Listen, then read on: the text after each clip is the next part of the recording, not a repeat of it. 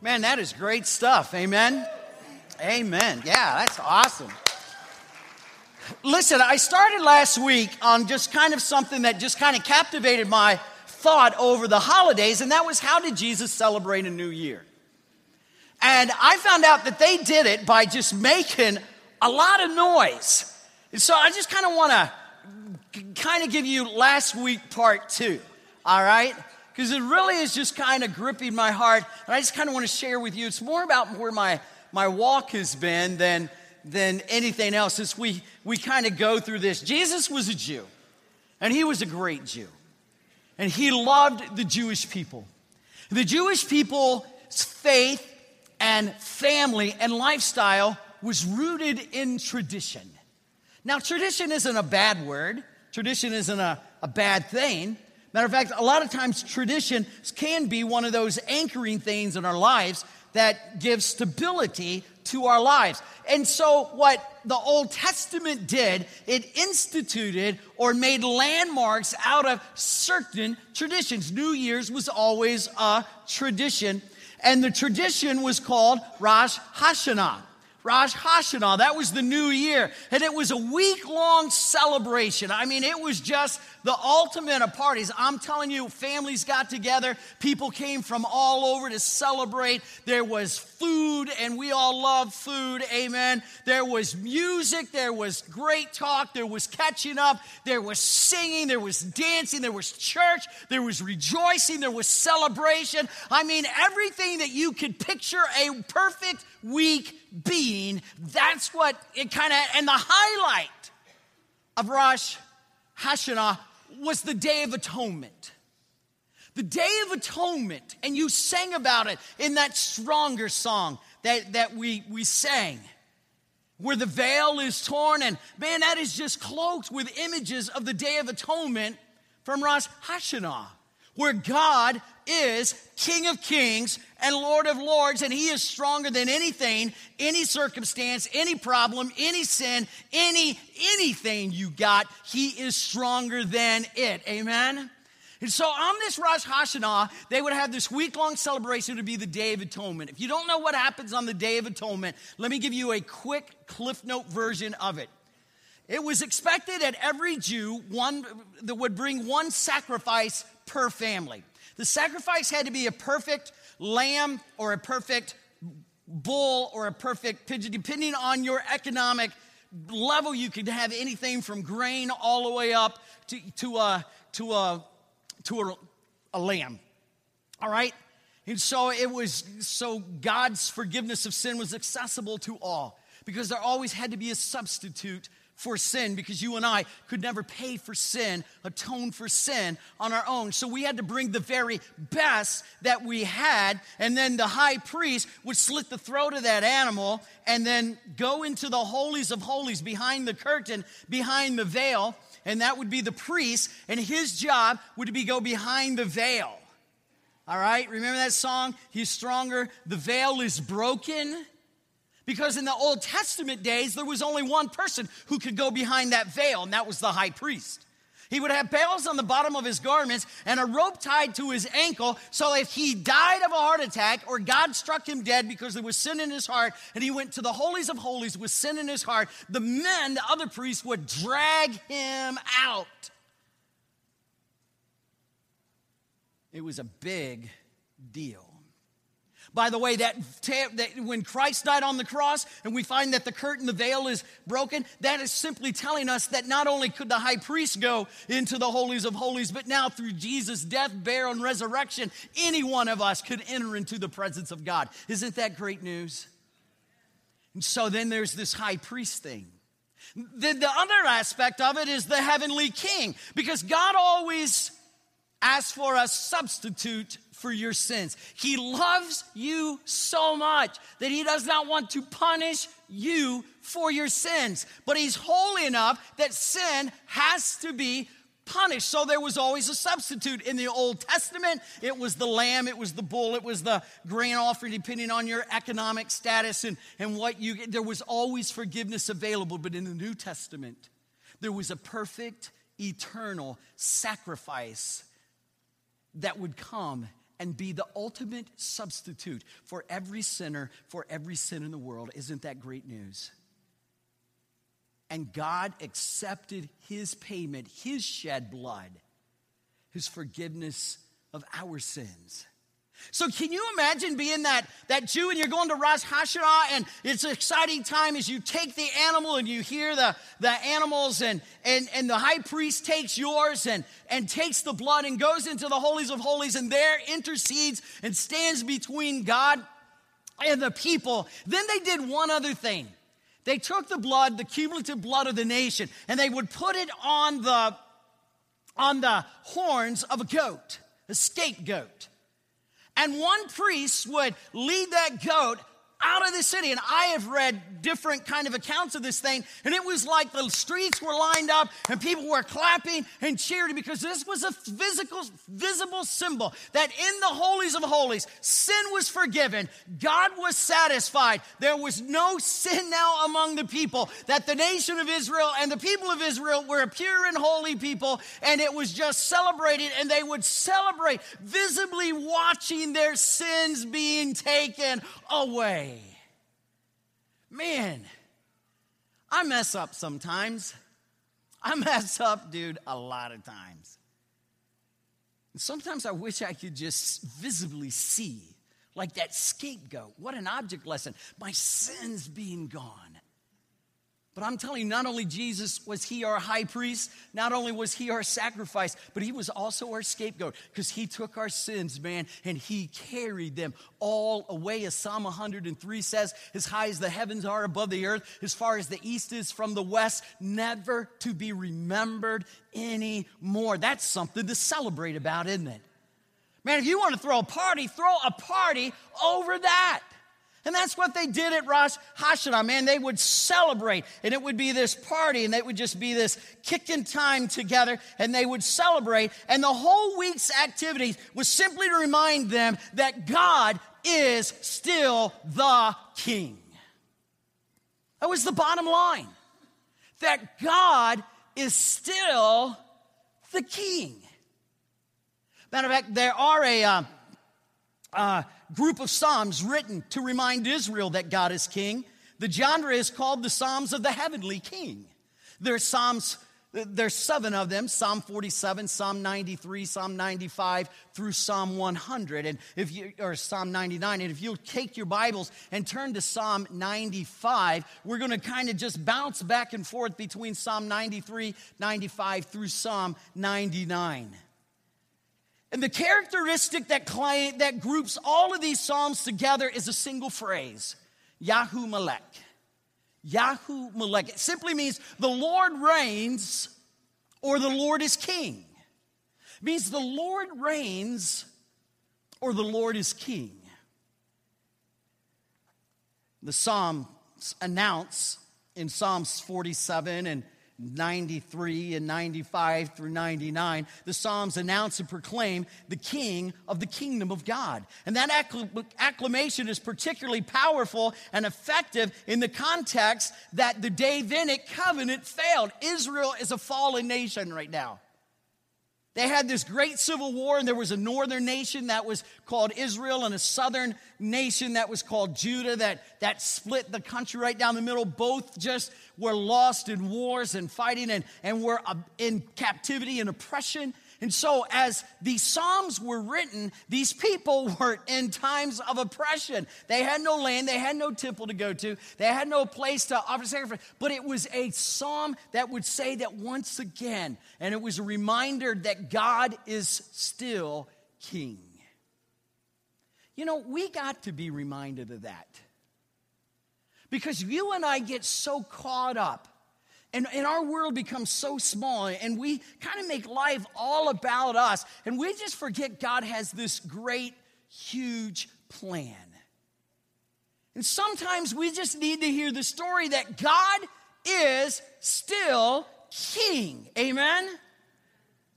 And what many of us need to hear today in the middle of our brokenness, in the middle of our confusion, in the middle of our doubt, in the middle of our broken promises, in the middle of our messed up stuff in life, we need to hear that Jesus Christ King of Kings, Lord of Lords, still reigns in power and majesty. And we here need to hear the message again that God is King.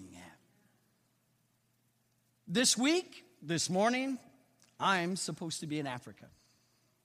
A lot of you know that my parents for both Terry and I are in declining health, and Miss Henry, Terry's mom, is not doing well at all. Matter of fact, we were there most of the day and into the night last night. Not doing well. Remember my wife and her mom and in your prayers. And so I just kind of thought it might be better if I wasn't a half a world away kind of during this time. And as I was just kind of a little, because it just really kind of tore me up not to be able to go. And I was glad to be here with my wife and do what I'm supposed to do. Because I've told this church for years, I have two congregations. One is my home and one is the church. And they do come in that order. And so I had to take care of my first congregation. But the thing is, a year ago, God knew I wasn't going to make this trip. 5 years ago, he knew I wasn't going to make this trip. I didn't even know this trip was coming 5 years down the pike. But God knew. See, the thing that Israel needed to be reminded of is the same thing that Mike Trimble needs to be reminded of. That no matter what it looks like, no matter what I try to plan, no matter how I try to make things work out, there is somebody who has more control and more authority in life than me. And his name is Yahweh Malek. The God who reigns. Man, that is incredible. And so the Heavenly King Psalms speak about these themes, and they speak about that the Lord is sovereign in creation. Now, before we kind of unpack that a minute, let's kind of work on our terminology just a little bit. Let's make sure we understand how we think of the concept of a king. We think in our culture, where we live right now, we think of a king as someone who has unlimited power in a limited geographical location. Does that make sense?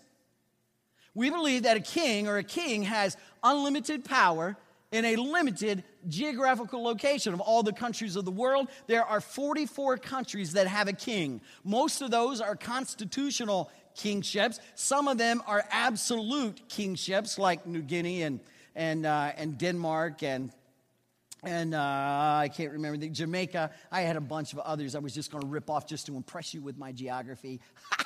Not so.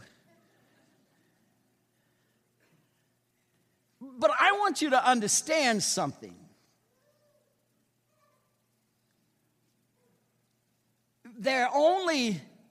Those kings are kings of their country, but their authority stops at their borders, right? Even though they have the title of king, their kingship doesn't make them king in our country.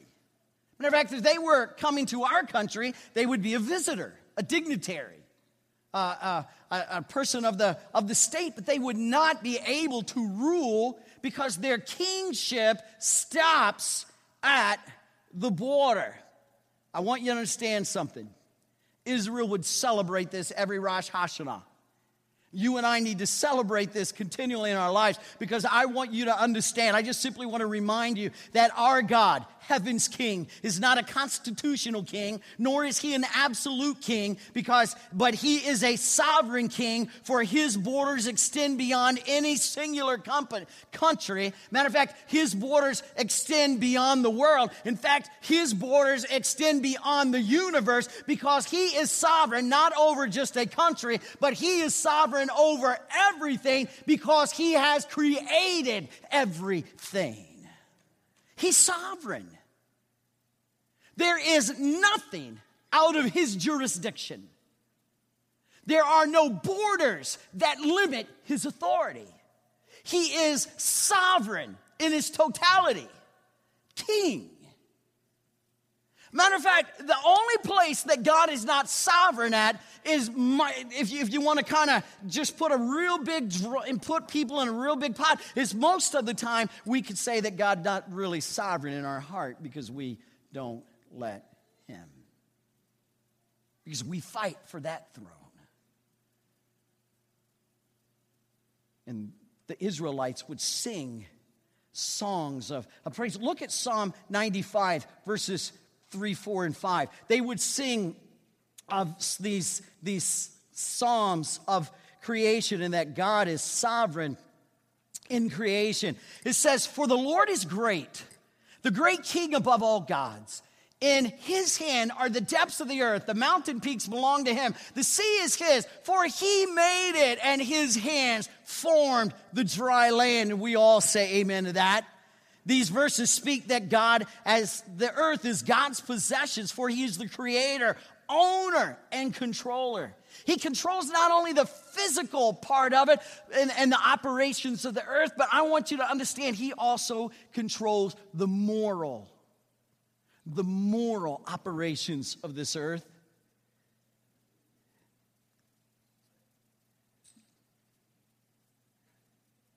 Psalm 95, verses 6 and 7 says, "Come, let us bow down and worship. Let us kneel before the Lord our Maker, for he is our God, and we are the people of his pasture, the flock under his care." See, not only did he create all the stuff, but he created all of us. He knows the ever-decreasing number of hair on my head. He knows everything about me, every action and every thought. You see, the Bible now talks to us and says that God has kind of two people. He still has the people of Israel. They're still his people. But he also has those of us who are proud to say that we are followers of Jesus Christ. He claims us as his sons and daughters, adopted into this royal family of God. Isn't that incredible? And so he's created us, and now he takes care of us as the sheep of his pasture. Psalm 93, verses 1, 3, and 5 says, "The Lord reigns. He is robed in majesty. The Lord is robed in majesty and armed with strength. The world is firmly established. It cannot be moved. Your throne was established long ago. You are from all eternity." And verse 5 says, "Your statutes stand firm. Holiness adorns your house for endless days, O Lord." And Israel would sing this over and over. It was the equivalent of singing stronger. You are stronger. Sin is broken. We would sing, "He's risen." It was the equivalent of acknowledging who God is and celebrating that in our lives. Matter of fact, let me read to you Psalm 98, verses 1 and 2, and just kind of flip to these pages, because you can get there real quick. In your Bible, Psalm 98, verses 1 and 2 says, "Sing unto the Lord. Sing unto the Lord a new song. Sing unto the Lord all the earth. Sing unto the Lord. Praise his name and proclaim his salvation day after day after day." He's king over creation. He says, "Sing a new song." I guess the question that I need to ask you this morning is, what song are you singing? What song are you singing? I mean, what is kind of like the theme song? Back when Terry and I were doing church camp, we learned this old Homer and Jethro, and you have to be, you can't even Google Homer and Jethro, all right? I would imagine you can. There was this song that was funny because we would just kid each other that this was our song. And the song was, "You ain't much to look at but your mind, hanging around me, darling, all the time, like poison ivy clinging to the vine. You ain't much to look at but your mind."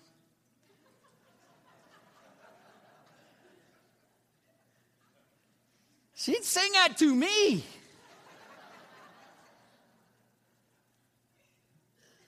Hurt my feelings. See, everybody's got a song. I mean, when you're broken and it's not going right, what song do you sing? When you're faced with sin in your heart, what song do you sing? When your expectations don't measure up to reality, what song do you sing? Israel, in a broken, confused, oppressed state, in basically in oppression in another country, would go and they would sing unto the Lord a new song. They would sing to the earth, the Lord, and all the Jews all across the world on Rosh Hashanah, they would sing unto the Lord, and they would praise his name, and they would proclaim his salvation, and they would just reaffirm that God is good, and God hadn't forgotten them, and God hasn't walked out on them or walked away from them. While they may not understand it in the here and now, God is always working on their behalf. God is always working for their side, that God's for them, and one day he'll make all the wrongs right, but until that day, they're going to declare his glory among the nations. And they're going to tell everybody of his marvelous deeds. So what song are you singing? I mean, when you hit that low ebb of life, what song do you sing? It kind of leads to the second theme that kind of holds these heavenly psalms together, and that's that God is sovereign in righteousness and justice. For Israel, who was held in oppression by another country, the talk of justice was like a healing ointment. Now, you and I don't talk a lot about injustice. We really don't. Because in our culture and in our society, we have laws to define justice. We have police to enforce justice. We have courts to adjudicate justice. We have armies to defend justice. We let these people take care of the injustices, and sometimes they handle justice well, and sometimes they don't. However, the Bible teaches that the throne of God is the focal point of true justice, and that he handles the issues of justice rightly every single time. To flip to Psalm 96, verses 10 through 13, and look at what it says. Say among the nations, the Lord reigns. Yahweh Malek. The Lord reigns. The world is firmly established. It cannot be moved. He will judge the people with equity. Let the heavens rejoice. Let the earth be glad. Let the sea resound and all that is in it. Let the fields be jubilant. Let everything in them. Then all of the trees in the forest will sing for joy. Then all will sing before the Lord. For He comes to judge the earth. He will judge the world in righteousness and the people in his truth. Amen. You get the picture? The Bible tells us that not only are you and I groaning under the curse and the weight of sin, but creation groans under the curse and the weight of sin. And creation longs and sings for the day of God's return, so that all of the wrongs can be made right.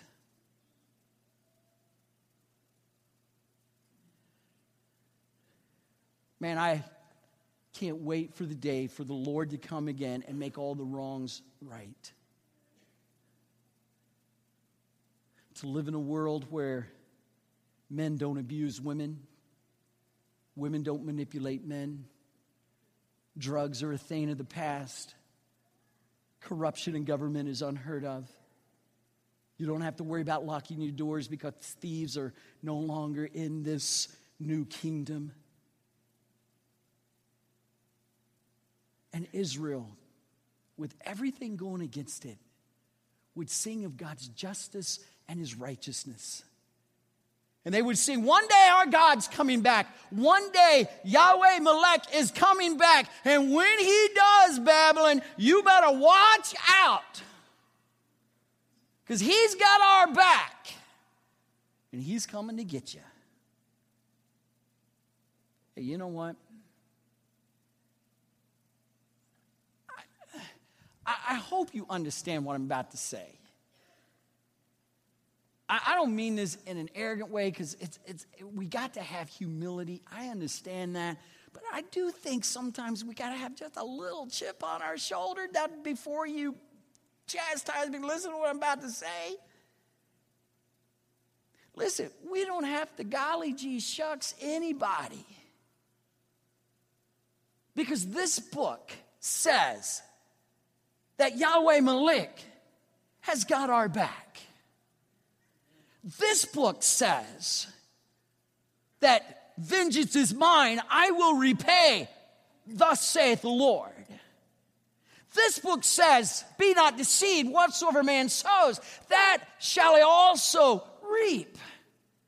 This book says that he's coming back looking for a people who is for him, looking to him, and whose hearts love him. And if you're not in that camp, then you better beware, because if you're not for him, you're against him. I didn't say that. He said that. I'm glad I'm on the for him side. Because if you're over here in the not for him side, you got bigger troubles than what you had this week coming. You got bigger problems than what you had last year coming. But I'm telling you, for those of us who are over here in this camp, there are good days coming. By the way, if you're going to talk about righteousness and justice, then you've also got to talk about that God is sovereign over judgment. Because if you break God's standard of righteousness and you sin, then sin must be punished. And so when that happens, God takes care of you.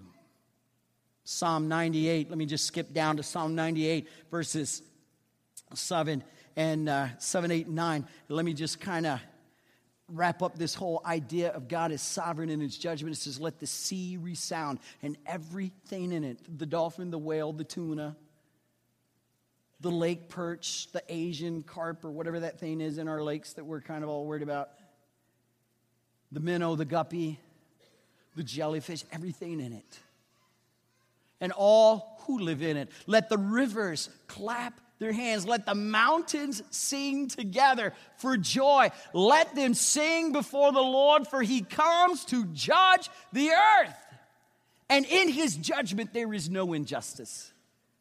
You know, the beautiful thing about the judgment seat of God, if we can say that there is a beautiful thing about it, is that when you stand in front of God, you're without excuse. When he and you, and he reveals your life,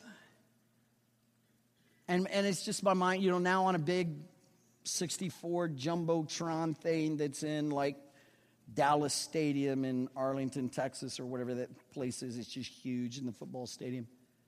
And he shows it back. And I don't know if that's going to happen that way or if it's just kind of you and him talking with Christ. I don't know quite how it's all going to happen. I just know he's going to show you your life and your decisions. And you're not going to be able to go, well, I really didn't mean that, because not only will your actions be judged, but your attitude and the thought behind your actions. And you're left without excuse. And so Israel would celebrate, hey, listen, all we've got to do is live true, live straight, live right. All we got to do is continue to love God, and God's going to take care of us. And when he comes, for those who don't love him, for those who haven't lived it right, for those who haven't lived true, God's going to deal with them. He will judge the world in righteousness and all of the people with equity. Now, I understand that we live in a sense and sensibility age where everybody is supposed to be politically correct. I'm sorry, I just am not. I still believe right is right and wrong is wrong. And just because you want to do something that's wrong and you don't want to feel bad doing it, so you change the name and then make it feel like that you're entitled to do it, doesn't mean I have to accept it as right just because you, in your opinion, want to do something wrong and now claim that it's right. Did that make sense? So what I believe is that you and I just need to keep loving Jesus and living right. There's nothing wrong with doing what's right. God one day And we could sing Psalm 98. We could sing Psalm 95. We could sing Psalm 47 and Psalm 93, or Psalm 93 and Psalm 90. We could sing all 7 of the Heavenly King Psalms, because we too are looking for the day when God, the ultimate judge, comes to judge this world. Because when you and I stand before Him, the blood of Jesus Christ and His love and His righteousness clothes us, and God does not deal with us according to our sin or sinfulness. He deals with us as sons and daughters of the King. Man, that's good stuff.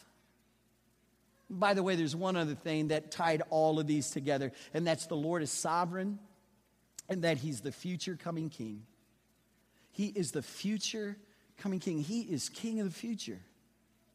You know, we used to sing the song, I guess they still do in children's church, but He's the King of the jungle, you know, He's the King of the universe, He's the, oh my goodness, we sang that song, my kids sang that song, drove me crazy. You know what, soon as I get home, I'm calling one of my boys and going, sing this song to me. He's King of the jungle, boo boo. He's King of the sea, He's King of the universe, and He's a King of me. And His name is Jesus. Is that right? Am I doing it right?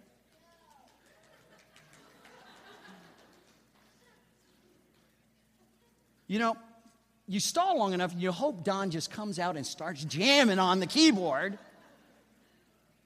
He's probably back there having a donut and a drink, a coffee.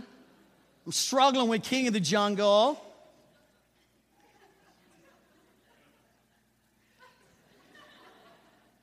Hey, listen, He's not only the King of the jungle and the King of me, but He's King of the future. Listen, some of you worry so much about what is going to happen tomorrow, you cannot enjoy the blessings of today. All I can simply tell you is you don't have to worry about tomorrow, because by the time you get to tomorrow, you're going to find out that God has already been there long before you ever got there. He is the King of the future. Man, there just seems like there's a lot in Terry in my life that's just up in the air right now. With my parents and her mom, and it just a lot of juggling, and Blake's trying to get some things ready so he can further his grad stuff, and you know, my grandbaby's out in Owasso, Oklahoma, you know, and I'm glad that Clayton and Taylor and Ashley, who's flying out, Ashley is Clayton's sister, and she's flying out after the service today, but I mean, I'm so glad they came to the real world, aren't you? And I don't know what's going to happen in the future. All I can tell you is I'm not going to be afraid of it, because I'm not afraid of my God. And the God that I love is King of the future. And just like He took care of me yesterday, and like He takes care of me today, I know that when I get to the tomorrow that He is already in, He is going to take just as good of care of me there as He did in the yesterday there. He's King. He's King. Matter of fact, Psalm 98. You ought to underline this one in your Bible. You ought to kind of memorize it, because really it incorporates creation, righteousness, justice, judgment, and the King of the future concept. It really kind of encapsulates all of these main themes together. He says, shout for joy to the Lord, all the earth. Burst into jubilant song with music. Make music to the Lord with a harp. With the harp and with the sound of singing, with trumpets and with the blast of the ram's horn, shout for joy before the Lord the King. Let the sea resound and everything in it, in the world and all who live in it. Let the rivers clap their hands, and let the mountains sing together for joy. Let them sing before the Lord, for He comes to judge the earth. He will judge the world in righteousness and His people with equity. And the good news is that the King is coming. Amen? That our Jesus who died on the cross was that sacrifice. That our Jesus who was not only the sacrifice but the high priest. Our Jesus who not only died on the cross but on the third day rose again and was the scapegoat and took our sins way far away. Our Savior, our King, our Yahweh Malek is the King of the future. And ladies and gentlemen, I am so thrilled to tell you that it could be in 2014 that Jesus Christ is coming or could come again. And that ought to make all of us want to sing. He's the king of the jungle. Thank you, Yolanda. So is he your king? Is he your king? I mean, really, we're kind of buttoning up 2013. We're kind of starting 2000, a little chilly, but trying to start 2014. It'd be a great day to have a Rosh Hashanah moment where those of us who know Jesus bow our knees, and if there's any sin to deal with, we tell Jesus we are absolutely sorry that we have sinned against him. And then we sing, "You're my King. You are my King." That may come in a simple song, "I've decided to follow Jesus." You may sing "Amazing Grace, how sweet the sound that saved a wretch like me." I don't know what song it is. But maybe as we wrap up 2013 and get cranking up on 2014, maybe you just need to fall on your knees in front of to your King and say, if there's any sin to confess, you confess it. And then just to reaffirm and say in front of all of us by a bended knee, "Jesus, you are still my King." Would you stand to your feet with your heads bowed and your eyes closed? Father, in the next few moments, can we just have a little celebration? Can we break out in song in our heart? Can we just bow down to worship you? Because you are the sovereign King, and your kingship and your authority is not limited by border or space.